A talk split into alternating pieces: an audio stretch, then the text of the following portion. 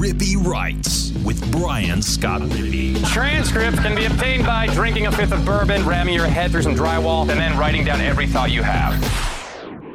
What's up? I am Brian Scott Rippy. Thanks for tuning in to another edition of the Rippy Writes podcast. We have a tremendous show for you to start off the week. We have MAIS legend, national champion, man of the people, all in that order.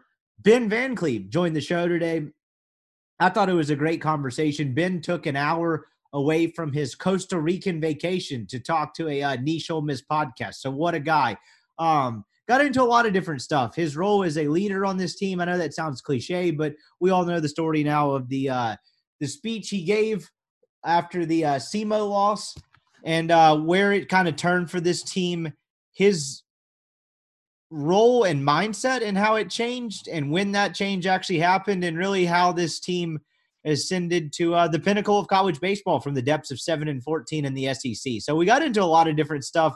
I thought he offered a really unique perspective from uh, inside the dugout on the uh, on both the highs and lows of this season and uh, the invaluable role that he played in it. Whether he wants to admit it or not, he was a crucial piece of this national title run in a lot of ways. And uh, I think you guys out there listening know that. So anyway, a great conversation. I really appreciate Ben's time a lot. I think you'll enjoy this show. So we'll just get right to it. But before we get to that, mind you, the podcast is brought to you by Mims Insurance. Glad to have my friend Matt Mims on board. He's Mims is an independent insurance agent based in Oxford. Everything's expensive right now. Gas is expensive, groceries are expensive. If you've got something you need to get insured, you want to make sure you get the best rate. Mims is the independent insurance agent whose sole job is to find you the best possible insurance rate. Whatever you need insured, whether it's a boat, car, house, uh, congrats on your boat. If that's the case, whatever you need insured, he can help you get the best rate. It can be overwhelming trying to find out what's the best way to go insurance wise, whether it be provider, best rate. Just call Matt Mims and he'll handle all of that for you. That's overwhelming. You got enough going on as is. All you have to do is call him at 601 218 7854 and he's going to get you taken care of. Tell him I sent you and he will get you the best rate possible. All you have to do is sit by the phone and wait for him to get back to you. He is the uh, best in the business, absolutely. He shops it through 10 different insurance agencies and comes back with the best possible deal for you. So let him take the hassle out of the uh, shopping for insurance quotes and just let him handle the process for you. He's a good friend of mine. Uh, he's de- definitely going to get you taken care of. Check him out there, Mims Insurance. That is 601 218 7854. The podcast is also brought to you by Skybox Sports Picks. Who is Skybox Sports Picks? Well, glad you asked. They're the world's best gambling handicapping website. The inventors of the Skybox Matrix Interval, an advanced modeling mechanism that has helped propel Skybox to the top of the sports handicapping industry. We've got football just around the corner. You're going to want to take advantage of this deal. So right now they're running an Ole Miss national title special. The Skybox guys are Ole Miss fans. How about that? Right now, if you use the promo code NATTY, that's N A T T Y, I hope I didn't have to spell that for you, but just in case, you're going to get 50% off any picks package between now and August 17th. You're going to want to take advantage of this. Think about this. You can buy their NCAA and NFL picks package for the year at half price right now if you go in and buy it right now. Use the promo code NATTY. The promo code RIPPY for an extra 20% off still works. I don't know if you can double dip. We'll check with the Skybox guys on that one. But be sure to try both. Why mm-hmm. not? You need to check these guys out. If you're into sports betting, they're absolutely the best in the business. They're going to lead you to profit more consistently than your own brain. You don't want the bookie texting you every Sunday night, Monday morning this football season asking you to square up as he just robs you blind. You want to be texting him asking where your supplementary income is coming from. Skybox is going to help you do that. They're the professionals. They hit it 60% last year in NFL. They absolutely crushed college basketball. You need to check them out. Skyboxsportspicks.com. So glad to have those guys on board. All right, here is the man himself, Ben Van Cleve. All right, we now welcome on a very special guest. I think the first Ole Miss athlete we actually had on this pod. So congrats to that. Probably first line of your resume type shit. Ben Van Cleve, recent national champion, joining us from vacation. You are in Costa Rica, I believe. That is correct. Oh yeah, that's right. I'm here uh, trying to enjoy myself a little bit. Yeah, who's living better than you these days? Um, uh, Costa Rica, it's an island. I believe if you recently won a national title, like you can do whatever you want. I don't think you have to wear a shirt. So just keep that in mind if anyone tries to give you any shit. All right. there's a, there's a million places we could start with this, but I thought you would be a really interesting person to have on for a number of reasons because throughout really the back half of the season, the postseason run, you kind of became, I thought, the the face of the the leadership aspect of this team. And I know it wasn't just you. I know it was a lot of the older guys, but from the SEMO speech and all of that, you played a really interesting role in this team. And I guess we'll start there because you, you could argue whether it was Fayetteville or SEMO or whatever it was rock bottom, but that day you decided to talk. Kind of take me through the process. Was it spontaneous? Were you sitting in the dugout as you know y'all were getting your brains beaten and were like someone's got to say something? Why did you do it? And like how planned out was it? Uh, well, to be honest with you, I'm I'm sitting in the dugout against SEMO, and the first thing that's going through my mind is this shit sucks. Right. It sucked. There was nothing fun about how we were playing, what was happening. And like, I mean, I'm sure some, fans could see it too. Y'all could see it, I'm sure. It was to a point where it, it, obviously it wasn't this way, but it was like we looked like we didn't give a shit sometimes. Like that's the way it looks sometimes. And obviously it's not that way. The guys cared. Everybody cared. We wanted to win as bad as anybody. Uh, I don't. I don't think me talking or speaking up to the team had anything to do with the success uh, that we had down the stretch or anything. But my whole life, I've been a leader, and I felt the need to say something, and just kind of it, it was it was kind of a a weird speech in a way because I told the guys I was just like, hey, we need some people to step up and be more selfish. It was like we weren't being selfish enough. Nobody cared about their batting average. Nobody cared about the ERA. You know, I was I was kind of just trying to say where if we have some a bunch of selfish guys in that aspect, you care more about those type of things, then we'll all come come together in old selflessness. Uh, I don't know if the message came across the right way or whatever, but it was just it was just something I felt like I needed to step up and say. Was it like did you were you you mentioned being in the dugout thinking like this shit really does suck?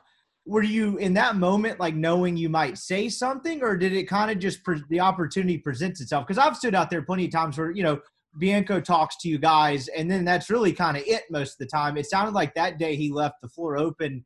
Like, did you know when y'all walked out to what was probably a pretty unpleasant, unpleasant post game meeting? Did you know it was going to happen then, or did you kind of just seize the moment when you saw the opportunity while standing out there? When we were walking out there, like I knew I wanted to say something. I didn't know that I was going to, and then as we're out there and talking and going to the post game speech, I was like, "Yeah, I'm doing it, saying something." Uh, I, I, I just I like to speak up sometimes. Sometimes I like to uh, show that I am a leader, and I wanted the team to know that I was there. And like it just it just hurt because because I've been an Ole Miss rebel my whole entire life, and just seeing how bad we were struggling, it just it hurt more more as a rebel fan than it does as a guy on that team. Yeah, definitely. And like it's it's interesting. Like, was there a piece of it because that was prior to the Mississippi State series. And so you guys actually dropped two more series after that. And like that's kind of irrelevant in the grand scheme of things now. But was there any aspect of it of you being a senior and you being it, it your last ride? Like I imagine if it was your sophomore or a junior, there might be some element of complacency of A, this isn't my place, or B, whatever this isn't the year like we'll see about next year. Was the fact that this was it for you, did that kind of create some urgency to be like, all right, what what do I have to lose here? Like I'm not going out this way.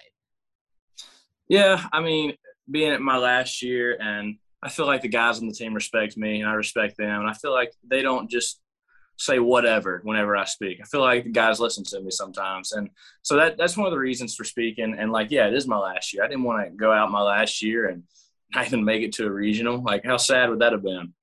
Right. I wanted to do it big, and uh, I mean, credit credit to everybody on the team, man. Everybody came together, and it was just awesome. It was awesome the way the guys played down the stretch.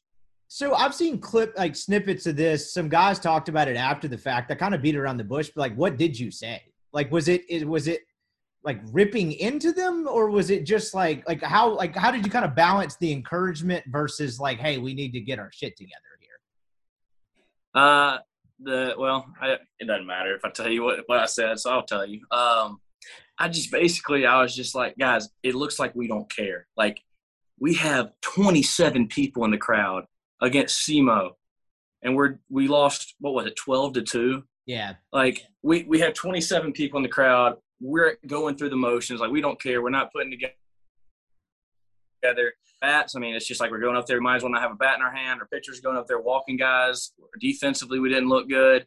It's just everything. We just looked like a sorry baseball team. Like honestly, Alcorn State could have beat us that night. Like it was just miserable. And just basically saying how we need to start caring. Like this stuff means a lot more to to this university than you realize. Like people love Ole Miss baseball. Like you you got to play for the name on the front.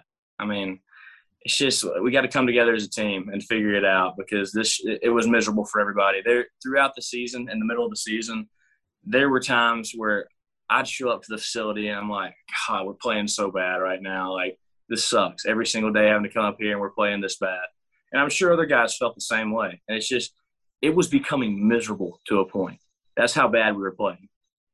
Yeah, and there's an element of you're running out of time because it's interesting that you mentioned like hey it looks like we don't care i remember doing we do a podcast twice a week and so we'd catch you guys like we would talk about whatever happened in the midweek and then we do one on sunday nights after you guys finished up the series and it wasn't going great for you guys at that point but it didn't look like y'all didn't care and that was the first time where I was like, "Oh man, have these guys folded it up?" Like that was really when it looked like it. Right. And then you right. stayed in Arkansas, and it wasn't that you guys quit and didn't care; just some things didn't go your way, and so the results didn't come immediately. But you could tell, okay, no, they haven't quit. Things just aren't going well for them. But like at that point, like you mentioned, like y'all were kind of running out of time. I mean, hell, after Arkansas, you're at seven and fourteen, and I'm just kind of doing the math. I'm like, well, they're three losses away from almost mathematically being eliminated from a regional opportunity, particularly with the way the RPI and the bubble and all that stuff seem to be shaken out. Like they can only afford to lose two more games.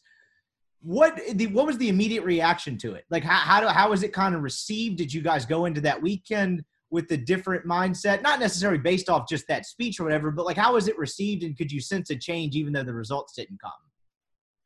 Uh, I felt like it was a good time to say it then because we did have a rival coming up. Right. Uh, Mississippi State coming to town. Obviously, it was a big weekend. But to be honest with you, I mean, there were so many times throughout the season where if you look back at it, we were one pitch away from winning a series so many times. I mean, that weekend against Mississippi State, one pitch away.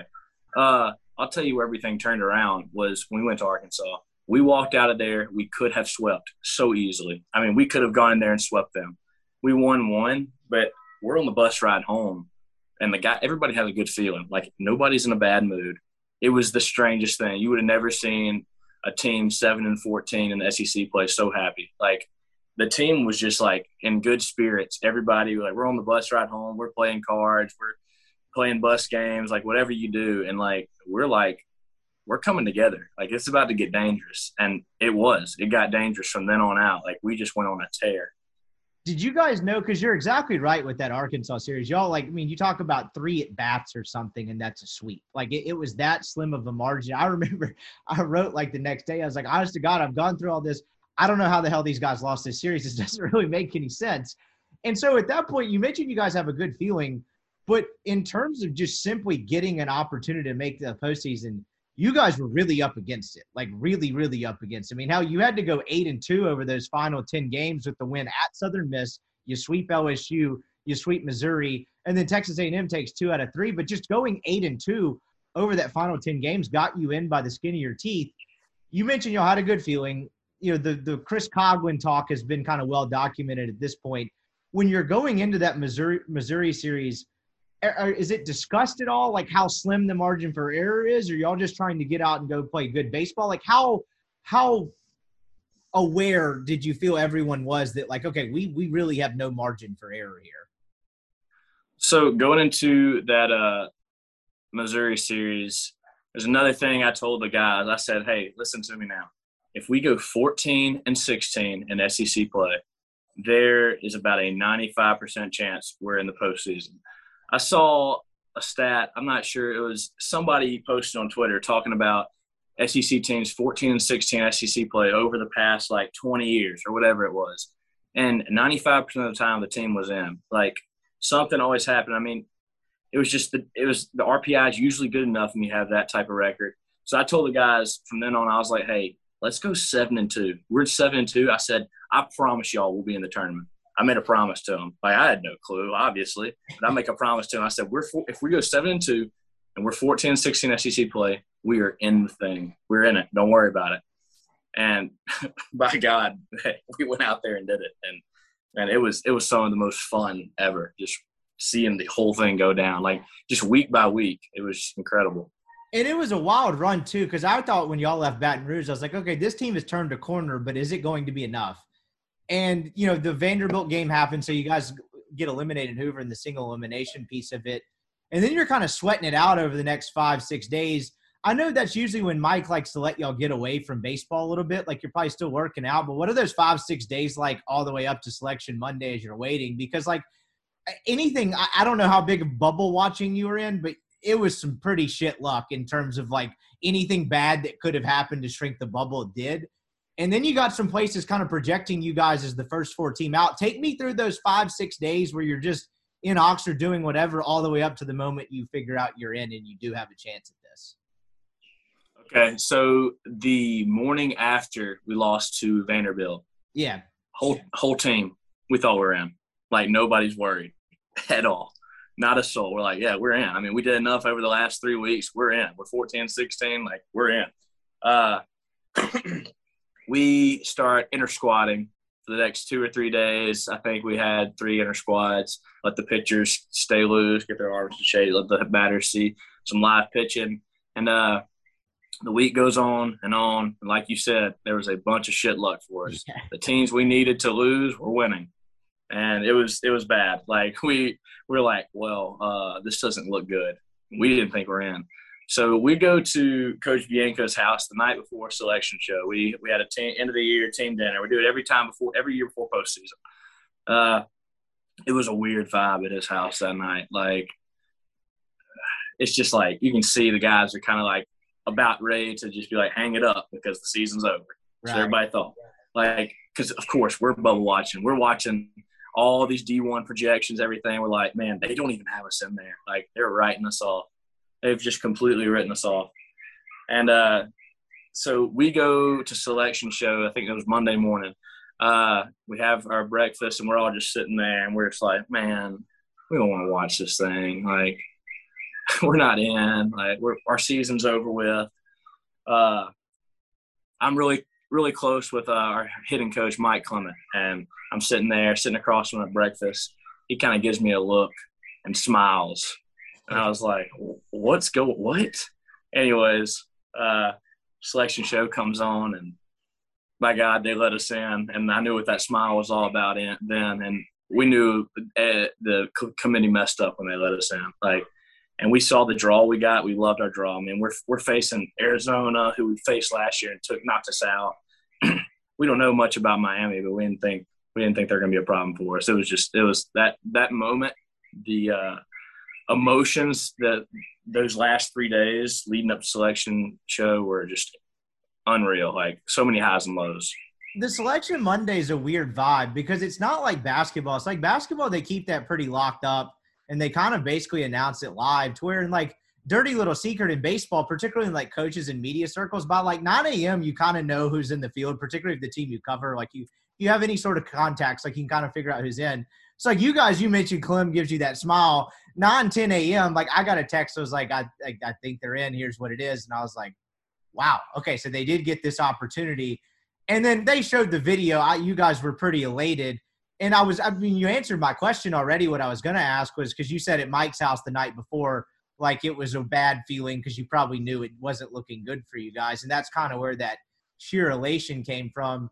You mentioned they messed up letting you guys in. What was the, was there any mood difference after like the selection show versus practice? Because it's a weird dynamic. You guys had already started playing better baseball. Like when you mentioned eating breakfast, I would have if I was sitting in your shoes or whoever on the team, I'd have been like, damn, is it really going to end this way? Like, we finally kind of turned the corner and we're going to catch this bad break. Like, did anything change after you guys got in, or was it more so relief? Uh, it was relief that we got in, and but at that point we're like, we're playing with house money now. Yeah. The last one in, nobody expects us. Uh, practice that day was awesome. I mean, it was the best practice of the year because we, I mean, 30 minutes before, we're in the mindset that, oh, we're about to pack up all our stuff, head home, our season's over. And then we're like, boys, get your cleats on. It's time to practice. Uh, and everybody's excited. Like we're just we're like when when we flying out to Coral Gables, when are we getting down there? When let's let's get this thing rolling. So uh, that those that week was just awesome. I mean, we're we are so excited because you know usually we're sitting at selection show Monday and we're like we're in. Are we what what number seed are we hosting? Right. Are we going to be a national seed or not? Uh, it was so much different this year, but it was it was uh exciting actually. Uh, it was nerve wracking but exciting. I mean, I I liked it. Yeah, so it's interesting how that plays out because, like, from our perspective, like in 19, when you guys were definitely a host, you know, whether it's a national scene or not, we don't know. They throw like a big one up there's in the Diamond Club and they let us come because you know you're in. But when it's like the smaller and it's not certain, it's like team only, and they're like, ah, I don't know about this. And so, like, I was, I thought y'all would probably get in, and but I, I based on Sunday night, I, I wasn't really sure, and I was like, man, this isn't looking great from a bubble standpoint. So you guys before we get into like the rise part of it, because I think this is the most fascinating piece. When you talk about this team in 10 years and someone asked you, well, what changed? Like, what, how would you tell, like, explain that to them? Because I looked at it from a couple of different perspectives. I thought when you guys were struggling, I was like, well, you know, maybe there's some like toxic locker room dynamic, whatever. But anyone you talk to, like, no, we have great dudes on this team that enjoy being around each other. This shit's just not working out right now. How would you describe, like, if someone asked you, like, what changed? How would you explain that to someone that wasn't around? Well, I think what it seemed like during that bad stretch, it was like to a point where the baseball guys were against us. Everything that could go wrong was going wrong. Everything was going against us. And I think what kept us together so well is, I mean, you just mentioned it, like the guys on our team, everybody outside of the locker room is best friends. Like we are so close with each other and we all stick together. So it's not like, sure, we might have some quarrels in the locker room, like, hey, we need to figure it out. But like we're best friends off the field. So like we're we're always together. I think what changed is we started playing relaxed. We started playing smooth. It was like kind of like like what I said a second ago. Like we we were playing with house money at that point, and it was just everybody was relaxed and didn't really have a worry in the world. Honestly, it was it was it was really cool to watch one of the more unique things about you guys' team when it wasn't going well was I've covered a couple of Mike teams to where they like things weren't going and they weren't living up quite to expectations. But this team was different because you guys had a couple like moments of kind of vocal social media aspect of it, whether it's a former third baseman just kind of throwing uh, coals on the fire but like you guys had that where you were like kind of firing back a little bit. And some people who don't know you, I'm not going to get you in trouble. I promise. I, I don't care. That, that, that, didn't know like what you guys were about and weren't in that locker room. I think maybe some people took it as like, oh, these guys don't get it. Like they they just aren't like there's something off with them. They don't understand it. Whereas now looking back and the way you just described you guys were tight, it was really just kind of defending yourselves. Like they not to give all of that credit by any means, but you guys kind yeah. of more vocal about like kind of standing up for yourself on social media and stuff like that. Was that just because of how tight knit you were? Like, was some of that rooted in that? Uh, yeah, everybody wanted to have everybody's back, and a lot of the stuff that was said about us was just so much bullshit. Like right. so much bullshit. uh, that that's one thing I I would like to be vocal about with our fan base who cares what happens in the regular season? Who cares? Don't say a word. Ne- don't say a negative word about our team in the future. Like, what's the point? If we make the postseason, we proved that this year. You never know what's going to happen.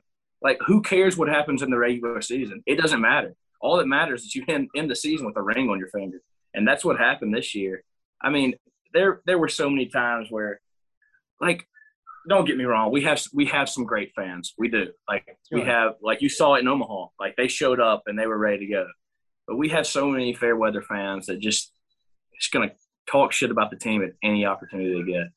And it's just something I'd like to see change in the future because I'm a Rebel fan. I have been my whole life. Like, I, and like as a guy that's gone through everything, it hurts the players. Like it does. Like if even if you think the guys don't see it, a lot of guys see it.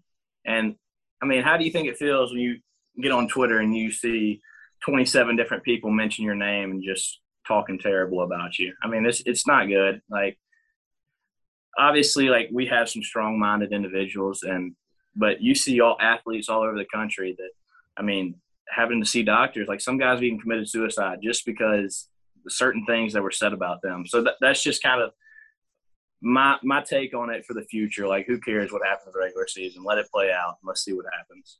It's a great point you make because, like, like I remember when I was younger and I had to cover recruiting, and it was predominantly with like basketball and football players, but they talk about like their haters or whatever. I'm like, this kid's 17 years old. What the hell is he talking about haters? But like, I'm not the one opening up his Twitter app every time. And it's easy for people to be like, well, just stay off social media. Where it's like, well, you're 19 years old. Like when you were 17, when you had the same social media account, you know, you weren't some pseudo public figure, basically. Like it's way easier said than done than just be like, we'll block all of that out. Well, like you're yeah. everybody gets on social media. Hell, the people chirping at you guys are addicted to it more so than anyone else. It's like a drug. So like it's so hypocritical to like tell a player or someone to be like, well, just don't look at it. It's like what's on your phone in front of you every day, like every other average yeah. individual. And like again, how exactly how would you like it if you typed your like name into Twitter or opened up Twitter and you got 15 people talking about how bad you suck? You're like, I don't even know who this guy is. He doesn't use his real name. He's got seven followers. Yeah, it's, it's from seven followers and, and an infinite amount of terrible opinions. But like, it's way easier to say that when you're not in it. And so I just thought that was an interesting aspect, just because you never like I've never really covered an Ole Miss baseball team where guys actually kind of chirp back, and it, I thought it ended up kind of being a test of or a, an indication of how tight knit you guys were, even though it might have been misconstrued yeah. at the moment. Let's get to the fun stuff, the rise. So you guys go down to Coral Gables that night. You're down four to two in the sixth, and then Peyton Chatagnier kind of just says, "I got this." And one of the things that was so fascinating about this historic postseason run, because it's such a wild story in so many ways, is so many different guys became heroes in so many different ways. Like whether it was Hunter Elliott kind of coming into his own, or I mean, hell, I mean, if we're being realistic, if Peyton Chatagnier doesn't do that the first night in Coral Gables, we might not be talking about any of this. Yeah. The, the, the Elko double right after the bad inning against Miami. There were just so many guys that stepped up in so many ways. Calvin Harrison, the World Series. I could I, mean, I could go on and on and on it finally seemed like things just came together for you guys. And so I guess we'll start with the the Coral Gables piece of this. You guys are down four to two in the sixth inning against Arizona. And I don't know if you knew this, but in the regular season, you guys were, I think, like 0 and 14 or 0 and 15 when trailing after six innings. And you oh, wow, I didn't know that. And I'm just curious, like, eh, was the mindset any different when you're down four to two entering the sixth or the seventh or whatever it was in that game versus maybe some postseason games when it wasn't going y'all's way. What was the dugout like? Because y'all were very much in it. Y'all caught some bad luck the second round time through the order against that starter. I forget his name. But did y'all were y'all still in it, or was it kind of like, oh shit, we're up against it again? What was that like? No, it was. I mean, we thought we were in it. We like the whole entire postseason. It was crazy. We just, I mean, starting from there, we were in it every single game, and we knew like it's the postseason. Like if you lose, you're you're almost through. Like I mean, double elimination, obviously, and that was the first game. But like, we're not going to go down losing. And I mean, Peyton gets that double, and when did that tie it up, or did that take? I think that tied it up, right? Yeah, and then he hits the home yeah. run that puts him ahead. Yeah, so he he hits that double and ties it up. I mean, Peyton, what what a huge regional. I mean, what a huge postseason for Peyton. He just did awesome, and uh, he hits that double, and we're like, okay, here we go. This is it. Uh, and then he comes up again and hits that homer. I mean, just was huge. I mean, the whole entire time, we thought we were in we we never thought we were out of it in postseason play, not once. There's so many memorable moments on this run, but one that maybe is not talked about as much as the others because obviously as you go on, the games get bigger.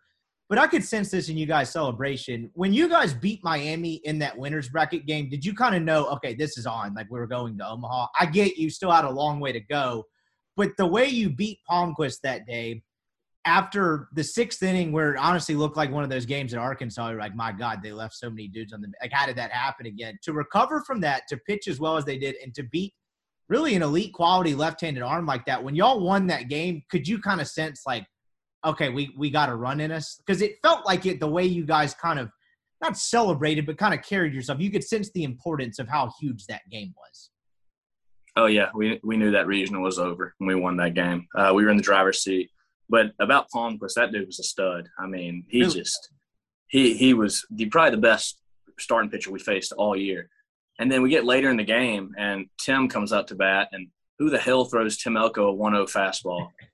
like, what are you thinking? Good point. I, I hadn't thought about it like that. who? Why? Why are you throwing Tim Elko on a fastball? But uh, yeah, we we won that game, we, we knew the region was over, and then like, of course, we were at a point where we were like, we hope Arizona beats Miami so we can face Arizona. And of course, it happened. We are like, oh, they have no pitching left. It's over. And obviously, they had no pitching. We put up 20 whatever runs in that final game. And that felt like Hunter's coming out party in a little bit of ways. He had pitched well for almost two months at that point. So a couple of his early starts in April, it seemed like he caught some bad luck defensively. And like his numbers didn't show how well he was pitching. So I'm sure you guys had full confidence in him even before that. But I just remember thinking after you guys get out of that regional, I'm sitting there thinking, well, how the hell is someone going to beat them with Elliott DeLucia in a best two out of three? Like, did y'all kind of sense the same thing after that? After a freshman did that on that stage? Uh, without a doubt. Um, that was our first thing when we saw that uh, Southern Miss. We actually found out, and I think it was during the Arizona game, the championship. Like we're we're up like 15 to five, whatever, in the sixth or seventh inning, and we found out in the dugout. Somebody let us know that, uh, hey, uh, we win this thing. We're headed to Hattiesburg, and we were like, let's go, let's go. Southern Miss cannot beat DeLucia and Elliott. Like that's not happening. Uh, we, we felt really, really great about our chances there because we knew that they, they couldn't hit very well. Um, and we had obviously we have DeLucia and Elliott on the mound, and we go and throw two shutouts. But uh, those, those two guys, they they really came on, and anytime they were pitching like as a like starting from that super regional on anytime they were pitching our offense kind of just told each other. We get three or four runs we win this game. And yeah. i mean that happened the whole entire postseason. Like those guys were just lights out. Watching elliott grow up this year was incredible. I mean i'm super proud of him. He grew into a man halfway through the season on into the end of the year. And then thank goodness Coach Bianco made Dylan DeLucia a starter because he was terrible out of the pen. Thank goodness, because he's one of the best pitchers in the country as a starter. With the Elliott piece of it, one, I don't get to ask these important questions nowadays that I'm not on the beat. What's up with the sleeves? He'll wear that shit in like 90 degree weather. Is that just what he prefers? What? Why is he a sleeves guy? Have you ever asked him? I I can't quite remember. Uh, I think he just I think he likes staying warm. Like he doesn't want his arm to get like cold at all, and thinks the sleeves are the best option. Uh, whatever works works. I mean, hell, he he, he shoved. Yeah, I was. I mean, I was in a uh, like a air conditioned bar in Hattiesburg, and I was like, I'm sweating watching this guy. I just, I've never, like, whatever works. Like, I, you can't question it, but I was always just curious about that. For a guy like that, you were an older guy on this team. To see a freshman do that, and not only it's not only what he did, I was would watch most of the post game press conferences, and if not, I would have like Chase send me the audio. He would like they would ask him throughout the year, like, "Do you feel like you're gaining confidence?" And he would act almost like not in a bad way, but almost like annoyed that that was even an idea. Like he was like, "I've been confident ever since I picked up a baseball. Like, what are you talking about? This is what I'm supposed to do." To see an 18 year old kid, 19 year old kid gain that type of confidence in SEC baseball, because like that's not easy, right? I mean, look a couple years ago, like Dillard and Kessinger and all those guys were studs and they struggled as freshmen, and that's different than pitching. But like, does it affect you guys as a team when you see a kid that's a true freshman just be completely fearless the way he was? Yeah, I mean Hunter. Hunter's a he's a great guy, and we we have core covenants at Ole Miss. Uh, REBS Revs, relentless, excellence, belief, and selfless. And he had the belief all year. And belief, our definition of belief is knowing we can succeed in any situation. And he took that to heart. I mean, he had it the whole year. It might not have shown because we, obviously we were struggling, but I mean, he was still putting together some good outings. He just had some bad luck earlier in the year. But in the postseason where he really started doing his best, I mean, first, like for me, from my point of view, he started doing really well like towards the end of the year when he his, he dropped his velo down a little bit because Hunter Elliott can throw 92, 94. I'm not sure if everybody knows that. He can. He did it all fall long but he realized he was more effective when he dropped his velo down. He was, I think, 87 90 all postseason play and throwing his best he had all year. But it's, it's a huge boost to our team. Like, we, we got a freshman on the mound who thinks he's the best player in the world. Like, that's awesome for us. I mean, he's got a big set of nuts. Yeah. so you got you mentioned something interesting earlier because I thought this after the fact, but it sounded like you guys knew it before. About five innings watching DeLucia pitch against Southern, when they went through the second and third time through the order, you know, the foul ball grand slam thing aside, it was very clear they couldn't hit that level of pitching, and they hadn't seen a whole lot of that this year. Did you guys have a hunch in that going in? Because it's the way you made it sound earlier was yes. Because when they didn't make adjustments on him the second and third time through, I was sitting there thinking these guys have their clueless the third time through the lineup. Like my God, they're gonna have to face Elliott tomorrow. Did you guys sense that going in? Did you know that'd be possible like beforehand? Yeah. So when we played per uh, Southern Miss down in Pearl, yeah, we weren't pitching it that well during that time of the year. Like we were leaving fastballs middle, breaking balls up, like all of that stuff. And obviously they hit well that game. But then we get to pitching like some of our best. We did uh like when we faced them in Hattiesburg during the midweek in the regular season. I think Drew McDaniel went five or six strong. Maybe I think he gave up one run ball and a solo shot. I think that's right. Uh, and then Kimbrel comes in. Maybe Mallitz finishes. I can't remember, but whatever it was in that midweek, like we saw what like what good pitching does to them, and they they didn't really have much of a chance against it. And then we watched some more video on tape. Anytime they faced a pretty good arm, it's just they really struggled. So going into that series, I mean, I don't want to say we just knew we were in Omaha, but basically we knew we were going to make it there. Like we we knew we had studs on the mound, and we knew that they couldn't hit very well against those type that type of pitching. From your standpoint, this was I remember watching the celebration afterward you're a senior on this team. You're a good hitter. It's one of the best offensive lineups in the country. You were in the mix all last year on a team that really just destroyed the SEC in pretty much every pitching category. But kind of the way the math shook out and the way the lineup shook out, your at bat shrunk a little bit. And I just thought it would be easy for a guy on his way out that's not getting to play every day to kind of check out. But you did the opposite of that, whether it was the speech, and I promise you, I'm not the only one that noticed this, that you were the first one out of the dugout at every celebration. Um, I don't know how you beat some of the fleeter foot guys out there, but props to you when y'all are dogpiling the mound. What you mean? I'm fast. yeah, I can't. I can't slander your speed, but the, for you, the like what made you want to stay engaged and take on a role? Because on every single championship team, like pe- people say that stuff is cliche, but you look at any sort of championship team, they have some sort of DNA guy that kind of embodies that. And whether it's leadership or just keeping up morale in the dugout. And I don't want to make you sound like Rudy or something. You contributed to this team, but just being in the dugout and like, con- like, and stay having that type of attitude despite your you know, not getting to play every day. How did you manage to do that? Because that's a very selfless thing to do that this team unquestionably needed. So I'm glad you asked that. Um, last year, I think I got 100 or 110 at bats, and yeah. I mean, sure, it was a good amount at bats, but I wasn't happy with that last year. I, I'm not gonna lie, I was kind of an asshole last year. Whenever I'd look at the lineup card and I saw my name wasn't in it, I was like, man, come on, like what? Like I, I had this, yeah, I had this and I was miserable last year. Like, not miserable with like the team and everything, just miserable that like I wasn't getting more shots at that point. And whenever I had my exit meeting at the end of the year and I kind of voiced my opinion and whatnot, and that went on, I was like, well, yeah, I'm coming back for my fifth and final year. I told myself then and there that I'm going to be the most supportive, selfless guy I can be. I'm going to be happy. I don't want to be miserable again. I want to enjoy my last year.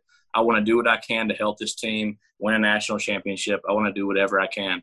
And I, I stuck with that all year. Uh, sure, I won more bats this year, but hey, like, who cares? Like, I wanted to be the teammate that I knew I could be. I wanted to be the friend I knew I could be because I made so many more best friends this year on my team. Like, I had friends last year on the team, but this year I made friends for life. Just and it's all because I changed my attitude and I changed my mindset. Uh, I've got guys that will be in my wedding one day, and I'm so grateful for that. And I'm so glad I decided to change my attitude. Um, and I wasn't the only one that was selfless. I mean, we had a team full of selfless guys this year, and I think that's another reason for our success at the end of the season. Yeah, and I know you don't want to take credit for it, but I'll just say it for you. Like a team that's seven and fourteen, if you don't have a guy or guys like that, like it doesn't turn around. Like that's just not really how that works. Like you have to have someone that is kind of almost like you're rationally positive. I mean, you're sitting there like I've given a speech after the SEMO game, and I know not all of that was completely positive, but you're like, hey, we're still in this when it didn't look very good. You, you kind of have to have that, and it it certainly had an effect on this team. I mean, I think that's undoubted. And you also had a tweet that I happened to come across my page after y'all won at uh, Southern, and I think you said something to the effect of "job's not done yet." And I thought that was a very apt way to describe what it felt like when you guys were headed to Omaha. Because when Mike made it the first time in 14, that team was really good, but that felt like breaking down the wall that they finally got there, and they were kind of happy to be there. And they lost that first game, and it was kind of like, all right, like they don't really have much of a chance.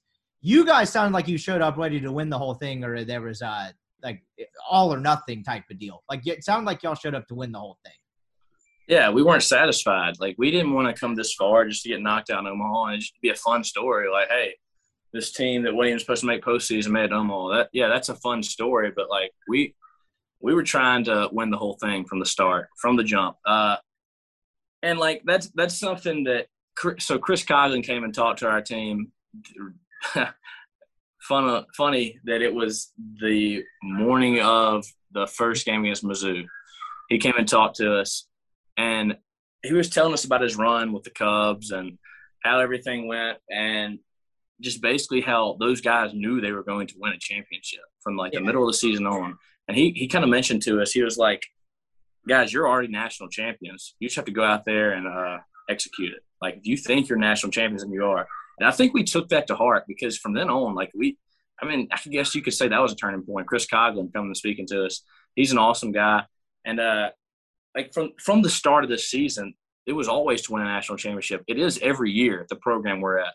I mean, if you're you're at a lower level uh, school, then that can't be your goal every single year. It's just it's not possible. You don't have the recruits, have, whatever it is. But uh, every single year, that is our goal. We want to win a national championship, and that was never out of our mind until somebody told us, "Hey, you're not available to play anymore. You're out of the postseason. Like you're done. So that was never out of our mind until we were done with the season. We'll get back to Ben in a second, but before we do, just want to take a quick break to remind you, podcast is brought to you by LB's University Avenue there in Oxford. Go see Greg. If you're a Rippy Wright subscriber, that's rippywright.substack.com. Your uh, inbox has been empty for the last two weeks, but I'm going to change that over the weekend as we get the newsletter cranked back up. But just type in your email a 16 ounce prime strip for 20 bucks and a $5 pack of sausage. That's one hell of a way to kickstart your grilling weekend. As we hit in the dog days of summer, prime grilling season, you're going to want to go into LB's and find your own favorites. Oxford is so lucky to have a place like LB's. It is absolutely the best place in the world to get meat. I love the uh, tri tips. You got the filet burgers, all kinds of delicious sausage, fresh seafood. Greg's got it all. And if he doesn't have it, he will get it for you because he wants to make your grilling experience great. Absolutely a staple of the Oxford community. Check him out. LB's University Avenue there in Oxford. All right, here is back to the conversation with Ben Van Cleve. Y'all go through the first two games. Elliott DeLucia do exactly what I think everyone thought they would do. You guys honestly felt unbeatable with those two on the mound you lose the Wednesday game against Arkansas and you have to come back and play Thursday.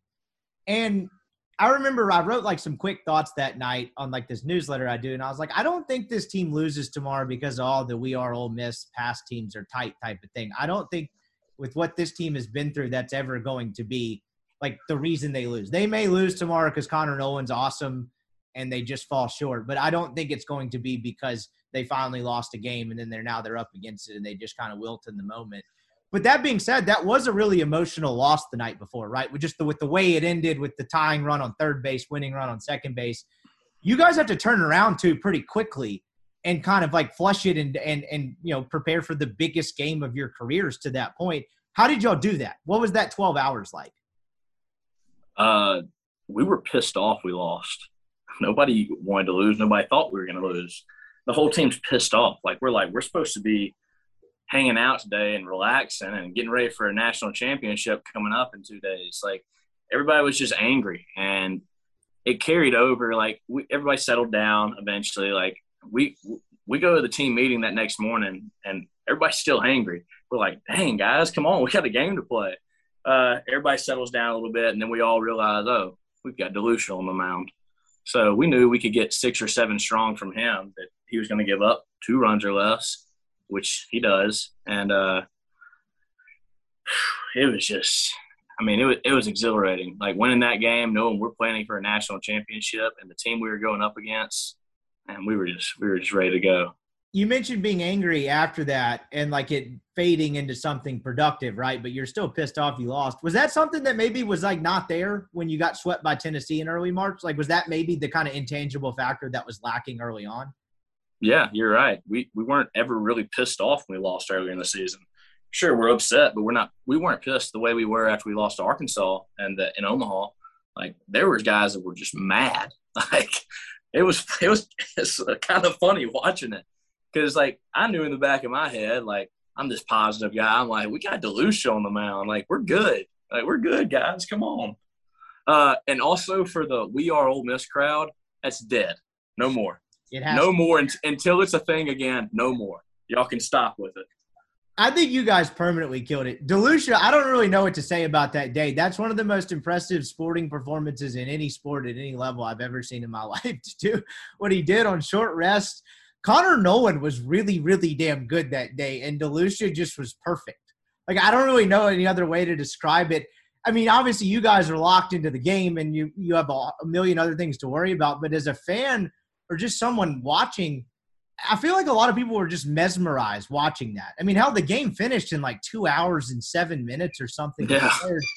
Did y'all like? Have you had the chance to look back, or did y'all ever look back as a team and you're like, that was absolutely absurd what that guy just did?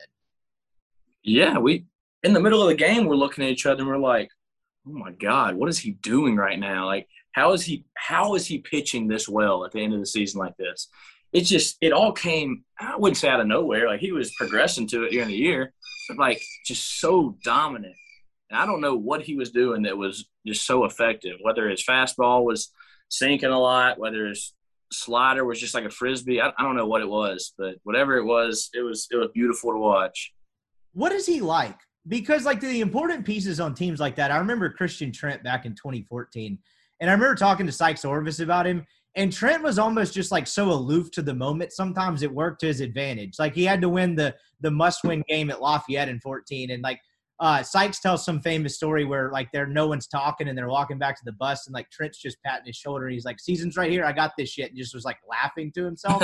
like, what is DeLucia like? Like, I feel like you almost have some have to have some unconsciousness to the moment to thrive in situations like that. How would you describe him to somebody? So DeLucia off of the field when he's not pitching, his days he's not pitching, he is the most talkative person you'll ever meet. Really? He can just he he can he can hold a conversation, he can talk, he can BS with the best of them. The day he is pitching, good luck getting a word like good luck getting a word out of him. He's not going to say a word. He is so just ultra competitive and so locked in. Like you can go up to him in between innings and try to say something to him or try to say whatever you want to when he's pitching his eyes aren't going to move where they're at. He's not going to look your way. He's not going to. He's not going to acknowledge you. He he gets so locked in that he does. He can't even can't even focus on anything else. You think that's why he's better as a starter? Because in the pen, you don't always know when you're going to pitch. In the starter, you have yeah. that whole build up to where like, hey, don't talk to me. This is my day. You think that probably plays into that, it a little bit?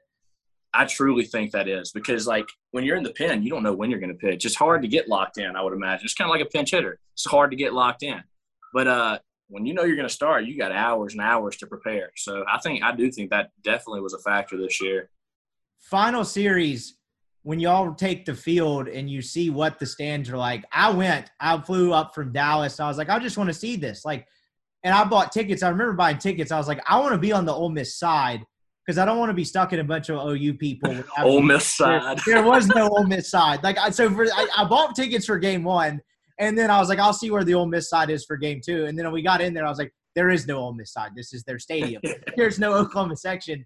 When you guys walk out onto the field that night when it is full, I mean, I know you're locked in, but like, what was that like? That had to take you aback a bit because, look, y'all play in front of huge crowds. That was something different. That's a 25,000 seat stadium with 23,000 Ole Miss fans at worst. Like, what was that like watching that? The coolest sport moment I've ever been a part of or ever seen was back to back to back. That that crowd, especially when we hit the back to back to back, like you said, the coolest sport moment ever.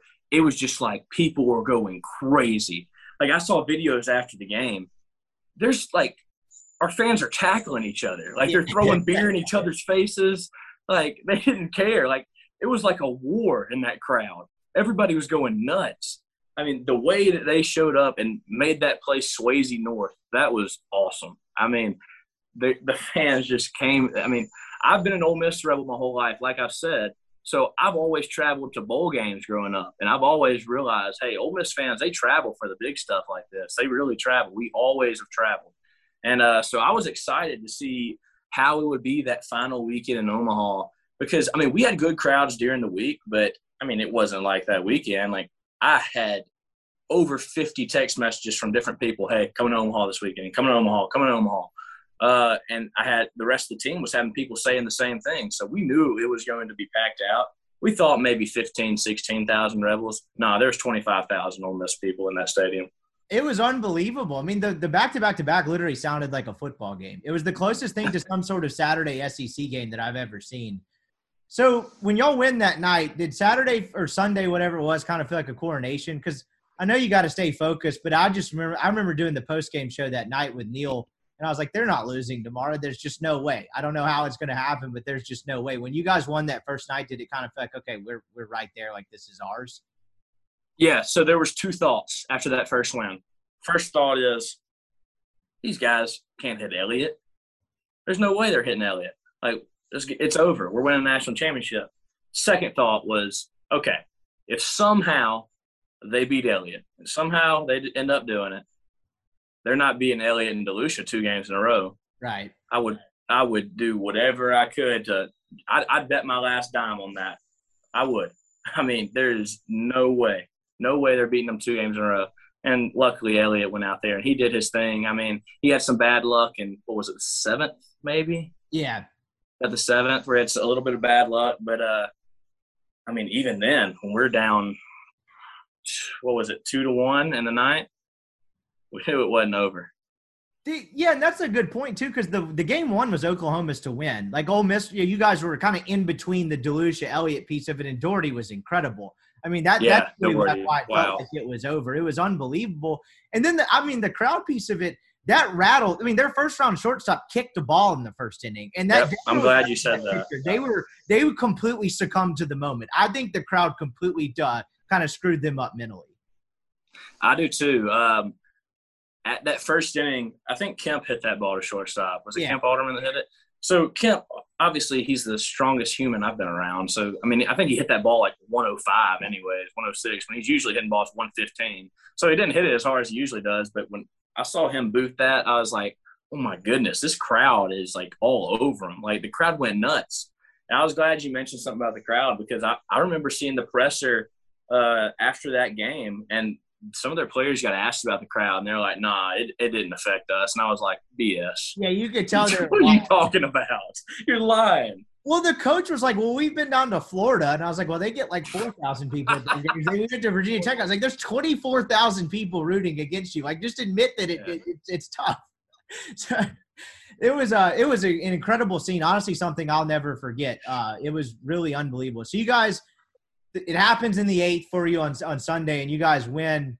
Take me through the moments after. I mean, you were running out there. You kept the streak alive. I believe is the first one out there. What are those moments like? I mean, it's it. I imagine it had to be a little bit of a blur, but just take me through the celebration on the field after, because you guys dogpiling and then taking a lap around the stadium was kind of mesmerizing to watch. Uh, yeah, it it was a bunch of tears for me. Uh, it was just everything I'd ever wanted to do in my life uh, as an Ole Miss fan as a player. As I had accomplished it right there. So it was everything I'd ever wanted, and I mean, it was just the tears started flowing for me. And uh, any player I could find, I was hugging, telling them I love them, how proud I was of them this year. just got to embrace so many guys. It was a really special moment for me. That that's probably one of the moments I'll remember for the rest of my life as a baseball player was embracing everyone after we won it. Like we can finally breathe. It's over with. We did it. We did what we wanted to do all season long. And then going around the field, that was that was that was cool. I bet. I mean, they were the guys were going, the crowd's going crazy. We're we're getting to do the lap because you know we didn't host a regional or a super right. regional, so we didn't get to do the lap in Swayze. So doing it there was even more bittersweet. One of the things that, as we kind of wrap up here, I, I, I didn't mention this earlier, but it is definitely a part of the story. The Mike Bianco piece of it I imagine you guys were pretty acutely aware of what he was up against when things weren't going well. You're human, you see stuff, social media. Right. I remember thinking, as someone who's been around like Mike in that program for seven, eight years from like a semi-professional standpoint, I remember thinking, like, I get it. It's probably just looking at it time. I get you guys probably have a different mindset from inside, but I was like, this is just not a fitting ending. Like, is this guy's career really going to go out that way? And then to juxtapose that with three and a half weeks later of him getting the Gatorade bath and hugging his family on the field. I know his oldest son decently well. It was just a really cool moment. And it was easy to be happy for someone like that. Something I have no stake in, no dog in the fight. I was just happy for that guy because he's a national championship quality coach. He built the program from the ground up. And if it was really going to end the way it looked like it was going to end, it just felt really unceremonious. I'm just curious how like conscious was that uh, in you guys' mind throughout the run? Not that hey, we're playing to save his job, but like how aware were you guys of what he was up against versus kind of what you accomplished by the end of it? Uh, we knew what he was up against. Like we heard all the rumors, like but they're rumors. Like we didn't know what's true and what's not true. We just, we just had heard stuff, and it, it didn't affect us like during the season. If anything, it made us want to play harder. Like, and that was cool. I mean, saw what happened there. But on Coach B's half, I'll say that uh, he's going to be able to leave Oxford whenever he wants to leave Oxford. There's no running him out now. Uh, after what he did and accomplished this year, to turn a team around that was doing so poorly, I mean, what an incredible job by him. And I was so happy for him. I know you always kept the belief, but if you got back to your apartment or wherever you're living after the state series, for example, and you're like, hey, you guys are going to win the national championship, would you have been like, are you on drugs? What would you have thought in that moment, sitting there after the state series? Like, well, you guys are going to finish as the last team standing. Uh, I would have told you, well, that's going to be a hell of a story. and it, it sure did turn into one. That's a great way to put it. The parade, I got to ask about that. I forgot about that one. So, one of the things that I, I kind of wrote about a lot after you guys won there are a lot of good Ole Miss teams in the past. There's been a team that made to Omaha, but you guys winning it, you will be immortal. Um, and I know people throw that word around a lot, but like 25 years from now, people remember everything about you guys, everything about this team. You may have just been in the moment celebrating like hell. I'm glad they let you guys catch some of the beers people are throwing at you. I was worried for you all in that situation. I was like, I think these guys stay sober for this. That's just cruel. What did you take any of that in at all? Like, did did you is that sunk in at all that you guys will be remembered forever? And just what was it like two days later, the celebration almost not seeming like it was ever ending? Uh, well, the parade seemed really fun at first, and then I had to make sure I didn't get hit in the head by white claws the whole time. That'd be so. Tough. I wear a helmet. That was interesting. No, the, the parade was great. The celebration was great. The everything afterwards was awesome. But yeah, it, it's finally sunk in for me. It took some time, but I mean, we're national champions, and like it didn't sink in for a bit. Like I was just like on cloud nine, and I'm just like, super excited to get back to Oxford this fall and get our rings finally. Uh, I think that's all we can talk about right now is getting rings, and yeah, we're going to be legends forever, and that's it's cool to put it that way. You posted a really heartfelt kind of goodbye to Ole Miss and a goodbye to baseball, and so to package in the question, what is kind of next for you? Uh, I'm enjoying myself in Costa Rica right now, and then I'll figure out what's next when I can. Uh, I'm not thinking about that at the moment. Just trying to enjoy myself on a little vacation. Absolutely, I love that. I probably should ask that in a better way. Like I wouldn't ask you to give me your five year plan and a resume or some shit. but as someone who's done baseball their whole life, I guess is what I meant.